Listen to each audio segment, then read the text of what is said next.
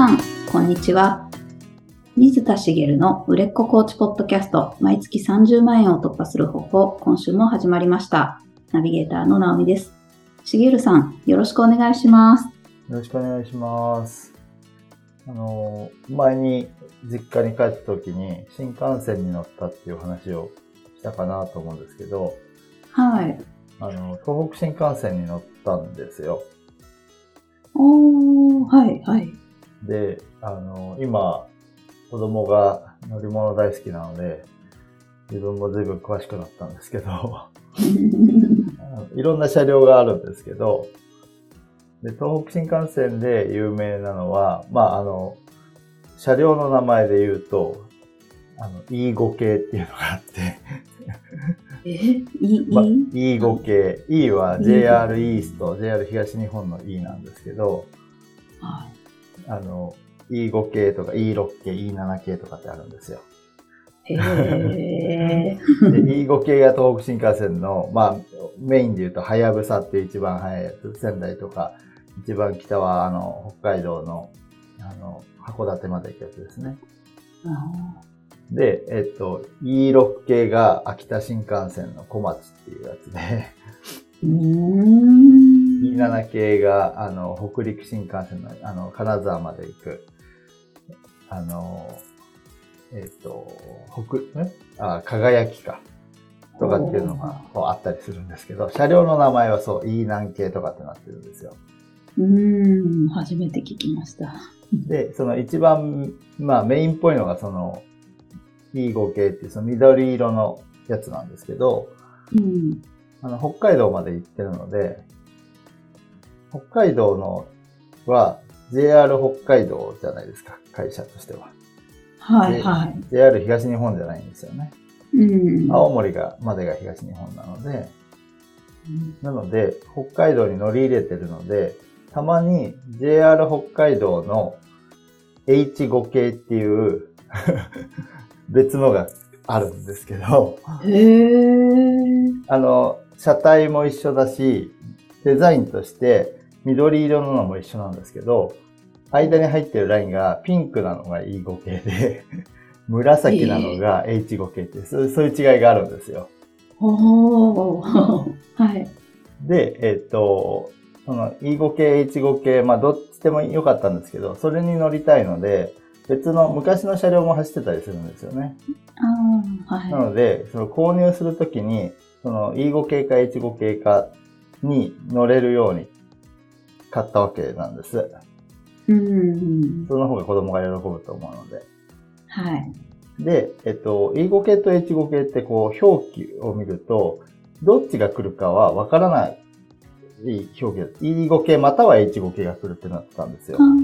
はい、はい。っていう風になっていて、で、まあ、どっちでもそれはいいやと思ってたんですけど、で結局来たのが、その、まあ、東日本なので、E5 系が来て、うん。で、その間もずーっと、あの、東京まで着いて、東京でもちょっと新幹線を見てってしてたんですけど、結局10本ぐらいその E5 系は見たんですけど、すれ違う車両とか、あの、途中で通過していく車両とか見たんですけど、H5 系を一回も見なかったんですね。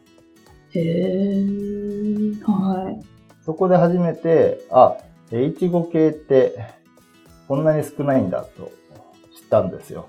うーん、本当ですね。はい。で、あの、子供が好きなので、その図鑑だったり動画とかでよく見るんですけど、その時は E5 系も出てくるし、H5 系も出てくるんですよ。うん。で、その表記も E5 系または H5 系ってなってたので、まあまあ H5 系も来るんだろうなと思って、どっかで見れるだろうと思ったら見れなかったんですよね。ああ。で、子供が H5 系来なかったねなんて言ってたんですよ。本当だねなんて言いながら言ってたんですけど、で、何の話をしてるかっていうと、ここから本題に入ろうかなと思うんですけど、おはい。あの、百聞は一見にしかずっていう話をしようかなと。ああ、なるほど。なるほど。はい。で、百聞は一見にしかずって言ってますけど、えっと、100分の分は聞く。で、これには実は、あの、事前に情報を調べるっていう意味を込めていて、一見っていうのは見るというよりも体験するっていうことですね。はい、あのここで言いたいのは。うんうん要は、情報をいくら調べるよりも、一回体験した方がわかるよねっていう話なんですよね。で、だから結局、ネットでいろんなことを調べても、その H5 系と E5 系のその割合なんかはわざわざもちろん調べなかったんですけど、H5 系がこんなにも来ないんだということは、私は知らなかったけど、実際に1日乗ってみたら、ああ、E5 系ばっかりなんだっていうことを知ることができたわけなんです。うんあちなみに他の車両は見てますよ。あの、さっき言った、あの、小町とか、あの、輝きとか、その E6 系、E7 系って言われるのは見てるんですけど、H5 系を見れなかったってことなんですよね。うんっていうのは、初めて、えまあ、一日新幹線で移動してみれば分かったけど、ネットでそれを知ろうとすると、相当深く調べ込んでいかないとなかなか見つけられない。ああ、確かに。はい。で、まあ、前にもお話ししたそのチケットレスの仕組みの話をしたと思うんですけど、あまりやってなかったけど今回やってみたっていうので、実際に体験すると、その仕組みを簡単に理解できますよね。一回体験してしまうと。でもネットで調べるだけだと意外とわからないことって多くて、まあネットだけじゃないんですけど、はい、情報を事前にリサーチして、ね、っていうだけだとなかなか難しいことって多いけど、一回体験すると結構理解できることって多いんですよね。うん、そうですね。はい。で、今って結構その、まあコロナもあって疑似体験ってネットでできることって増えてるじゃないですか。ああ、はい。ね、それこそ旅行だってこう動画とかストリートビューで疑似体験できるし、旅行会社が疑似体験のツアーを出したりもしてたのって知ってます？えー、知らないです。えー、何かっていうと、実際にバスなのかな？バスでバスガイドさんが現地に行ってるんですけど、そのバスからなんですよ。えー、で、リアルで、その、バスは移動してるんですけど、みんなそこに、バスに乗ってるカメラで、バスガイドさんに案内してもらって、 Zoom で繋いでるのかな？ネットで繋がって、旅行に行ってる気分を味わうみたいな。ええー、っていうのを、まあ本当にコロナ禍で、まあ、あの、全く外出が禁止されていた時はできなかったですけど、それからちょっと開けて、多少移動が許された状態で、でも旅行に行くのはちょっとやめといた方がいいよねっていう雰囲気の時期って結構あったと思うんですけど、その時に、まあ、あの、旅行会社が企画したツアーで意外とこう申し込みも多かったみたいな話があってですね。で、まあ、疑似体験って、まあそれは極端な例ですけど、疑似体験できるものっていうのめちゃくちゃ多いじゃないですか。うん。はい、でも、本当に体験しないとわからないことってものすごい多くて、あの、ね、疑似体験だけで、まあ、行った気になれるかもしれないけど、現地に行ってないので、カメラに映らへんしか見えないし、うん、とか、まあまあ、旅行で言うとね、わかりやすいってわかりやすいですけど、結局本当の体験をすることで初めてわかることっていっぱいあるんですけど、それって、はい、あの、なんとなくネットで調べたり、情報のリサーチで分かってしまうっていうことが、あの、多い世の中なので、体験しなくてもで、体験した気になってることって多いんじゃないかなって思うんですよね。で、えっと、まあ、それだけ本当は多くのことを体験するってのは大事なんですけど、これはコーチングにおいてもそうなんですよ。おはい。でまあ、あの、コーチングに生きるという意味で、その人生を豊かにしてくれる体験をいっぱいするのってのは何でも大事なんですけど、うん、あの趣味で、さっき言った旅行でもいいし、なんだろうな、バンジージャンプでもいいし、別にアウトドアでもいいし、インドアの何か初体験してみるでも何でもいいんですけど、うん、あの、そういうのもまあ、コーチングに間接的には生きてくると思うんですよね。人生を豊かにしてくれたりして。っていうのはいいんですけど、はい、あのなので、やりたいことがあれば、いっぱい体験してみるっていうのは、いいんじゃないかなと思うんですけど、あの、体験の時間って、あの、取れなくないですか？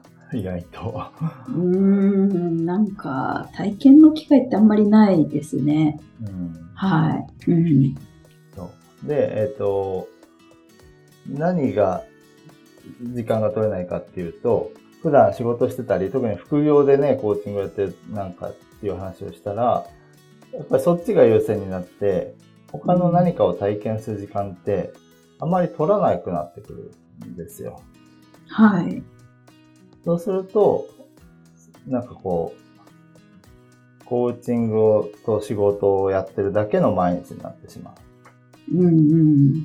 でなんでそうなるのかっていうと、まあよくある話なんですけど、重要度と緊急度っていう話があるんですよね。はい。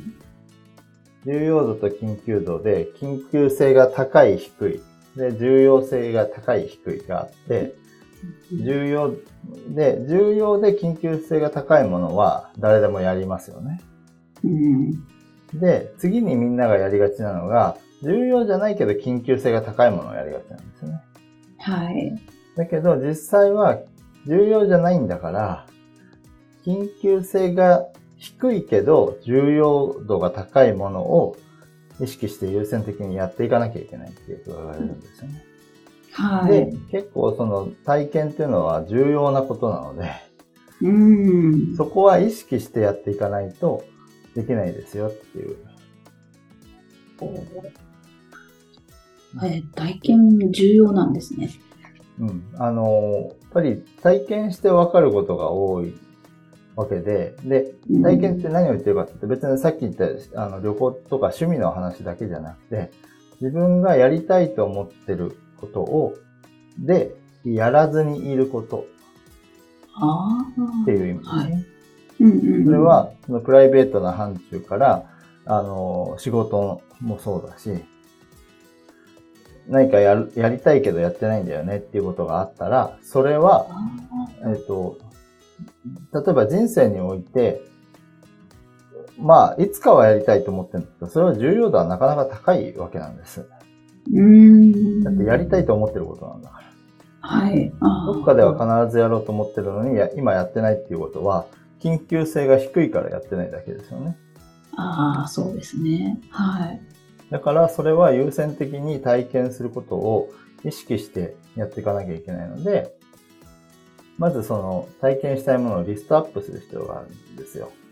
おはい。で、その中でもまずやりたいものっていうのをピックアップして、意識して時間をあえて作って、それをやっていくっていうのが、あのー、なんだろうな、副業でコーチをやろうとしてて頑張ってる人からしたら遠回りに感じるかもしれないんですけど、それをこう、なんだろう、放置してしまうのは今良くないなっていうふうに思ってるんですけど、はい。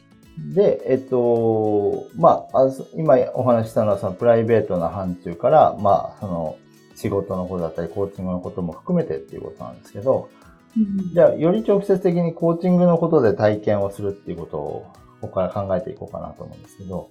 おはい。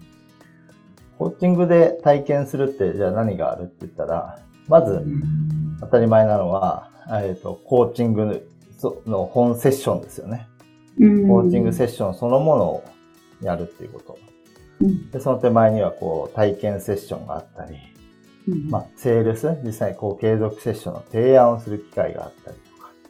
はい。その手前に集客、ウェブ集客、リアル集客あありますよね。うん。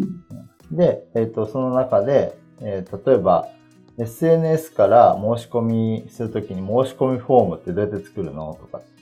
あこれって調べることはできるけど、うん、調べただけだとわからないことってあるけど、一回フォームを作って、一人に申し込んでもらうと、そこで、あ、これは良くないなとか、あ、これってどうするかわからなかったけど、こうすればいいんだとかって、これが体験ってことなんですよね。ああ、はい。で、えっ、と、そういうことを、で、やっておいた方がいいけど、やってないことを一通り、一回でいいから、体験しておくのは大事なんですよ。ああ、なるほど。はい。そうですね。そうすると、一通りの仕組みが分かって、最初から、えっ、と、最初というのは、集客のゼロのところから、うん、えっ、と、一人のお客さんに継続セッションを受けてもらって、受け切ってもらうところまで、一回体験できれば、流れがわかるんですけど、うん。例えば流れをレクチャーされたり、ネットで調べて、こうすればいいんだってなっても、それを一通り体験しなかったら、分かった気になっても、実際分からないことだらけじゃないですか。はい。だから、もしやれてない部分があると思ったら、こう、線を繋いでほしいんです。うーん。はい。ここ一個もできてないなったら、そこを一個できるように努力をする。うんうん。っていうのをやってほしいんですね。なるほど。はい。で、その中で言うと、例えばですけど、集客手段として、あいえっと、フロントセミナーをやろう。うっていうんこともありますよね。はい。オンラインのセミナーでもリアルのセミナーでもいいんですけど、セミナーやったことないんだったら、将来セミナー集客をやるかどうかは置いといて、一回体験するのはすごい大事ってことなんです。えー、そうなんですね。そう。セミナー集客をしたことがあって、えっ、と、やらなかった場合と、したことがなくて、ただやったことがない人って全然違いませんか？あーあ、そうですよね。はいセ。ミナー集客がどんなものかを、例えば、クライアントさんに語るにしても語れないじゃないですか。うーん。あ、セミナー集客ってこういうものらしいですよって。らしいってどういうこと？ってなっちゃいますよね。うんうん。で実際こう、一般に言われる評判みたいなものとか、あの、一般に言われてることが確かなのかどうかって確認しなきゃわからないし、うん。例えばセミナー集客をしたときに、えーセミナーに来てくれる人を集めるの意外と大変だなとか、まあ、意外とこうこういうところから申し込んでくれるんだとか、うん。実際にセミナーをやったときに、まあオンラインでもリアルでもいいんですけど、やったときに、あ、こセミナーをやった方が申し込み率って上がるんだとか、うん。実際結構セミナー受けてくれた人からの申し込み率ってのは、えっ、と、それなりにあるかなと思うんです。思うんですけど、うんそういうふうに、その実際にやってみないと、それが、じゃあ自分にとって本当なんだろうかってわかんないんですよね。そうですね。はい。だから、そういう、こう、コーチングで、まあ、一般に行われるようなことを、一通りやってみるっていうのは大事なんですよ。うーん。そっか。はい。で、まあ、そういう意味で言うと、あの、私はこう、ポッドキャストで音声配信をしてますけど、まあ、最近はね、動画配信とか音声配信とか、あるいはその、その動画にしても、まあ、音声もそうかな、ライブ配信をする人もいますよね。ああ、はいはそういう配信とかをやったことがないんだったら、めんどくさいけど一回やってみるといいと思います。い。なるほど。はい。まあ何でもいいと思うんですよね。配信してみて、まあ継続できるならした方がいいと思うんですけど、その配信をしてみると、あ、配信ってこうやってやるんだとか、配信するとこういうことが起こるんだとか、うんうんうん配信するときってこういうことに気をつけなきゃいけないんだとか、うん配信、コーチにとって配信ってやった方がいいいいのかどうかって、やってみて初めてわかるというか、そのコーチにとってやった方がいいかどうかって答えはなくて、うんうん。自分にとってやった方がいいかどうかだけなんですよね。はい。だからやった方がいいよって言われてやってみたけど、いや自分のコーチングにはあんまり合わないな。例えば、まあまた極端な例でお話しすると、あの、そういったネット配信なんかを見ないせ層をターゲットにしてたら、配信しても意味ないじゃないですか。はい。だから配信した方がいいよって人に言われても全然配信してもうまくいかないなって、それはなるじゃないですか。うん。当たり前ですよね。で、そこまで極端だと気づけると思うんですけど、実際やってみると、あ、自分のターゲットにはこの配信向かないなとか、あ、意外とこの配信がいいんだとかってことが分かったりするってことありますよね。うーん。はいこれは疑似的にやるじゃ分からないんですよ。確かに。ちょっと想定して、あ、まあ多分不要だろうなって思ってても、そうとは限らなかったりするんですね。まさっきの極端な例だったらね、あまあまあ、はうん、いいと思うんです。もう絶対配信見ない、まあ絶対とは言わないけど、まあターゲットが70代の人とかだったら。まあちょっと配信をしてもなと思うんですけど、でも、その配信をすること自体は経験しておいた方がいいんですよ。体験しておいた方がよくて。はい。